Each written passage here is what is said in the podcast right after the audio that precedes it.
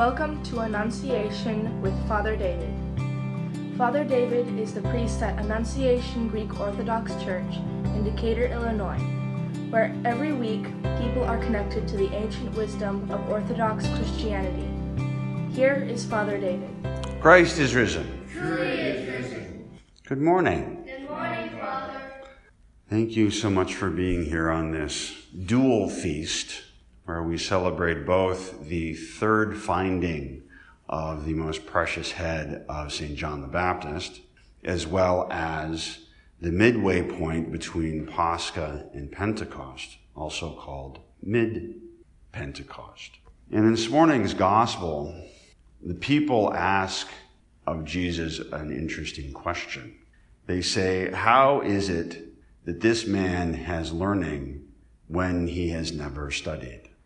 And it's interesting because in today's context, in our own culture, uh, we could reverse that question.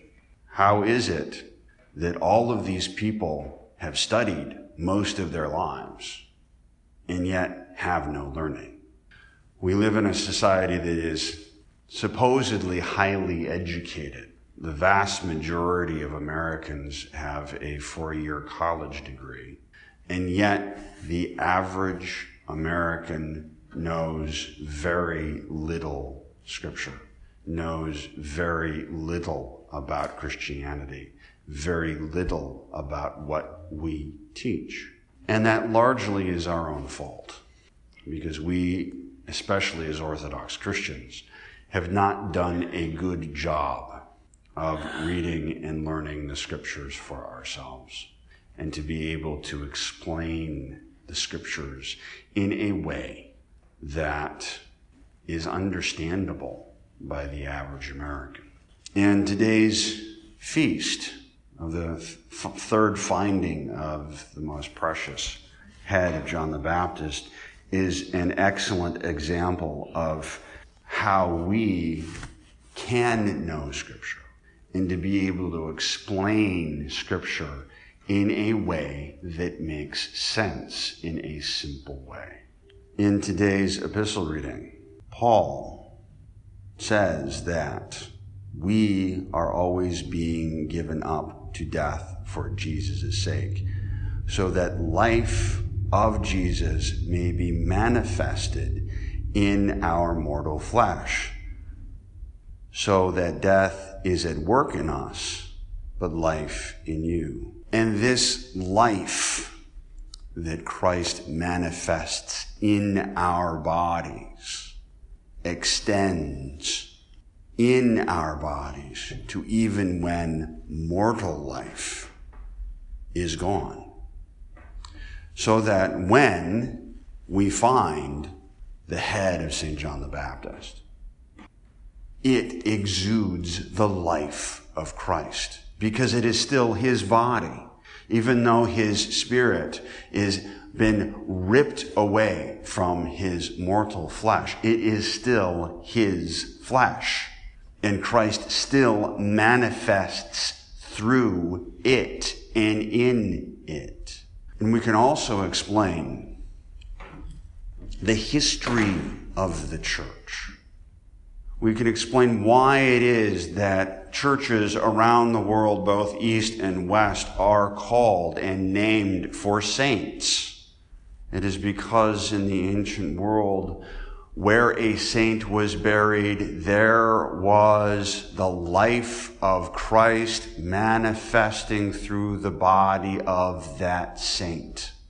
So the Christians would gather around those places to pray and to celebrate the divine liturgy. And when they were finally allowed to build, they built churches on those sites where those saints were buried.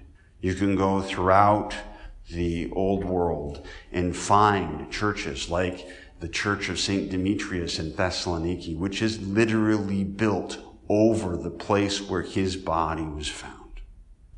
And so this explains the church's interest in the finding of St. John the Baptist's head and why we celebrate it, why it is important.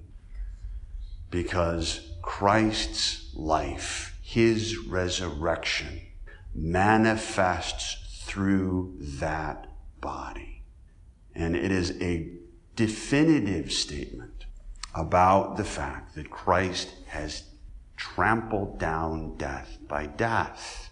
That even though we die, even though we die and our bodies decompose and all that is left of us is bone, it is still a body that has been baptized and sanctified by Christ, by his body and his blood, his death, his resurrection.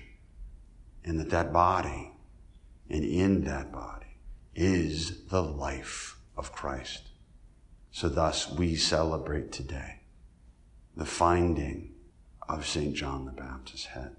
And today we have an opportunity to go back and read the scriptures, read about the life of St. John as attested to in the Gospels, and see how what is said about St. John the Baptist is prefigured and prophesied in the Old Testament so that we can simply and eloquently explain to the unlearned, the highly educated but unlearned American, what it means for Christ to have come, for Christ to become a human being, for Christ to have gone to the cross, for Christ to die and for Christ to rise from the dead.